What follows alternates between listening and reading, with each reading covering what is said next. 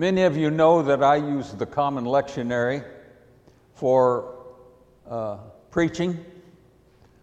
Uh, I won't go into the details of the Common Lectionary, but there are, a, because there are a lot of churches that use it and a lot of ministers that use it, uh, there's an abundance of interpretation, of texts, of illustrations, of suggestions for developing a text.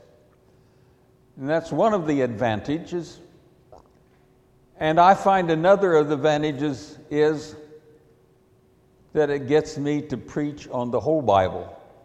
Left up to me, I would use stories like David and Goliath a few weeks ago, John the Baptist and Herod last week, David and Bathsheba next week, or the Gospels. And of course, the Gospels are full of stories, Jesus stories. Uh, I find Paul's letters are more difficult. Really, not as much fun usually. Um, but if we skip his letters, we skip the interpretation of who Jesus is and what influence Jesus had on people. And so today, we're going to do Ephesians chapter 2, 11 through 22. And I hope I can make some sense out of it. Uh, Paul writes long sentences, and sometimes they're hard to read even though his 100 word sentences have been broken down by English translators, we have one sentence in our text this morning that's 48 words long.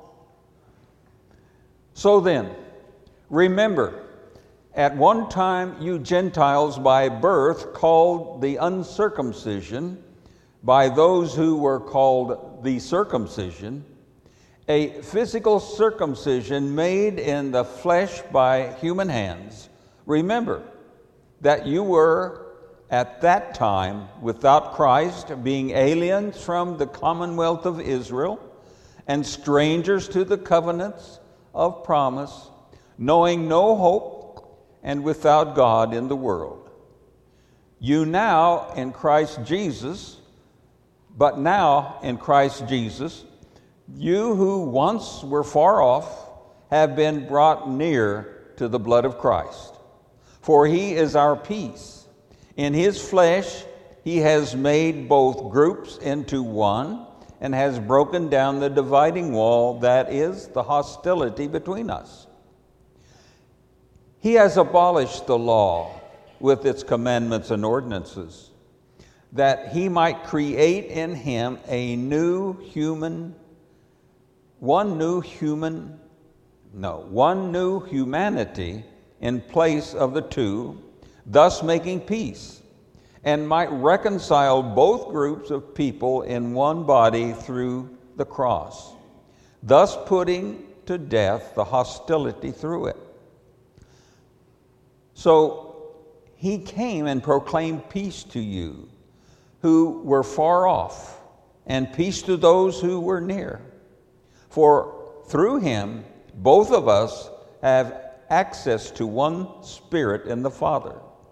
So then, you are no longer strangers and aliens, but you are citizens with the saints, and also members of the household of God, built upon the foundation of the apostles and the prophets, with Christ Jesus Himself as the cornerstone. In Him, the whole structure is joined together and grows into a holy temple in the Lord, in whom you also are built together spiritually into a dwelling place for God. If you're headed, headed abroad this summer on vacation, one of the things you absolutely have to have before you can get on your flight is a passport. U.S. citizens with that little blue book will get into 158 countries without a visa which you have to get in advance. Now, that's pretty good access to the world. But if you hold a German passport, you can enter 161 countries. And that makes your burgundy colored book the most powerful passport in the world. Your U.S. passport, as strong as it is, will not get you everywhere without a visa. Let's say you want to visit the Wall of China. You get your tickets for Beijing. Oops. You need a visa to travel to China. Fortunately, your passport will be checked stateside, and if you don't have a visa, you will not be allowed to board the plane for Beijing. You go home. Your passport power is limited. Maybe it's the Hermitage Museum in St. Petersburg, Russia, you want to visit this summer. You make your plans, take off work, get to the airport, and then discover you need a visa. You go home, the power of your American passport is limited. Now, you think it's not fair when you learn that citizens of all South American countries, citizens of Israel, and citizens from a total of 48 countries can travel to Russia without a visa. Paul discovered similar divisions in the early church. When Paul wrote to the church in Ephesus, he recognized that a passport crisis was happening within the church. Some congregations required certain ethnic, political, and theological visas before entry into or full acceptance was granted. Racial and cultural divisions between Jews who had come to the faith in Christ and many Gentiles now flocking to the church had reached a breaking point. Jewish Christians did not recognize Gentile passports as offering proof of citizenship in the kingdom of God. They argued that a visa was required, and in this case, the visa was the physical passport stamp of circumcision. Since the time of Abraham, circumcision meant that one was truly an Israelite.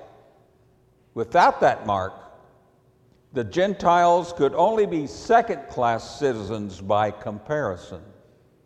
Here's where Paul intervenes in the situation like a fair minded custom officer. As a Jew and a former Pharisee at that, and as an apostle to the Gentiles, whose culture he knew very well, Paul not only understood the problem, but he also knew the solution. He proposed that the old passports held by the Jews and the Gentiles be declared outdated and invalid. His solution is written in his letter to the Galatians. The new passport states In Christ, there is neither Jew nor Greek, bond nor free. Your Jewish passports and your Gentile passports are invalid. As a citizen of the new sovereign realm, you have been freely given a new passport with a visa. That visa will get you into any community of faith, anywhere in the world. Visit the church in Rome, they'll let you in. Visit the church in Corinth, they'll let you in. Visit the church in Thessalonica, again, they'll let you in. Your old passport, which is your connection to a previous life, has been replaced by a new common citizenship where the only qualification is faith in Christ. And the only visa needed is the mark of Christ's blood on the cross. At one time, Jews considered Gentiles to be without a passport. They were aliens and strangers who were at least temporarily without a country. They were without hope and without God in the world. But now, said Paul, those who were once far off have received a new identity along with God's covenant people. They have received an identity stamp with the blood of Christ. This new passport has benefits. Paul offers a short list of some of the rights and responsibilities of faithful passport holders of the new sovereign realm of God. First, this passport transcends artificial boundaries and borders. In verse 14, Paul reminded the Ephesians that Christ in the flesh has made both Jews and Gentiles into one group and has broken down the dividing wall that is the hostility between us. Paul may have been referring to his own house arrest in Rome. He was accused of bringing a Gentile into the temple in Jerusalem. Taking a non Jew beyond a certain dividing wall in the temple was such a heinous breach of Jewish law that even the Romans permitted Jew, Jewish leaders to execute anyone who violated this space. Paul was spared execution only because he was a Roman citizen and he was given the right of appeal. Awaiting the outcome of the appeal, he was held by the authorities in Rome and he took up letter writing. The readers who first opened this scroll to the Ephesians would have known why Paul was in prison.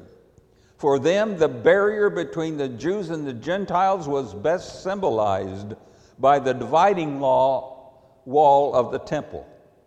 But Paul announces, and this must have come as a great shock to them, that this dividing wall had been shattered in Christ.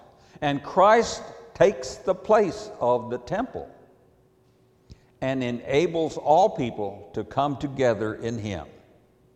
Remember, Paul wrote this letter before AD 70, and the temple was still standing when he wrote it. There are still plenty of dividing walls today, both inside and outside of the church, just as there were in Ephesus. Divisions of race, politics, practices, and doctrines often cause Christians to look at each other as second class citizens of the sovereign realm of God. Paul says that faith in Christ transcends these artificial boundaries. Like Paul, we must be bold enough to cross those boundaries, even if it costs us something. If we are in Christ, the most important passport is the passport of that one country of which we are all citizens. Second, this passport of the sovereign realm of God also brings with it a new set of rules. Paul wrote that Christ has abolished the law with its commandments and ordinances that he might create in himself one new humanity in place of the two, thus making peace the law to which Paul referred was the law of Moses and its practices that separated Jews and Gentiles. The death and resurrection of Jesus made peace between God and humanity and between Jews and Gentiles. Citizenship is thus marked by faith in the obedience to Christ, and not by what we eat, what we wear, or how we worship. Third, the citizenship of the sovereign realm of God has direct access to the sovereign through Jesus Christ and the Holy Spirit. This is power. The old power was mediated by priests in the temple who offered sacrifices on behalf of the people for forgiveness of sins. But now Paul says, through Jesus, both Jews and Gentiles have access in one spirit to the Father. Instead of a customs gatekeeper who chooses to allow people into the country based on the passport they hold, Jesus acts more like a welcoming host who enables us to bring ourselves directly to God. We also have been given the Holy Spirit who intercedes for us in ways that are beyond our understanding. Fourth, Paul reminds us that his heavenly passport never expires, not like yours that expires every 10 years. Our citizenship in the sovereign realm of God is citizenship in a country that has no end, and all are invited to travel to it for an unlimited period of time. What's more, we don't have to apply for citizenship in this country. All we have to do is accept the offer. It is freely given because Jesus Christ has already taken care of the requirements, and the passport will not be confiscated. And finally, the visa allows you access to all areas of the country. People who travel abroad will tell you that some countries do not allow unrestricted access to all areas of the country. Some restrictions may reply. Going to Tibet can be difficult, and even if you are granted access, you must have uh, and must be accompanied by a registered guide, and not all areas can be visited. Even a visa allowing you access to the People's Republic of China does not grant you access to all areas of the country. But in the commonwealth of God, one can roam at will. We are free to go into areas of poverty and give food to the, and to the hungry, drink to the thirsty, clothing to the naked, shelter to the homeless, and medical aid to the sick. No restrictions. It's a powerful passport that we carry as citizens of another country. And we should never let that passport out of our sight. Amen.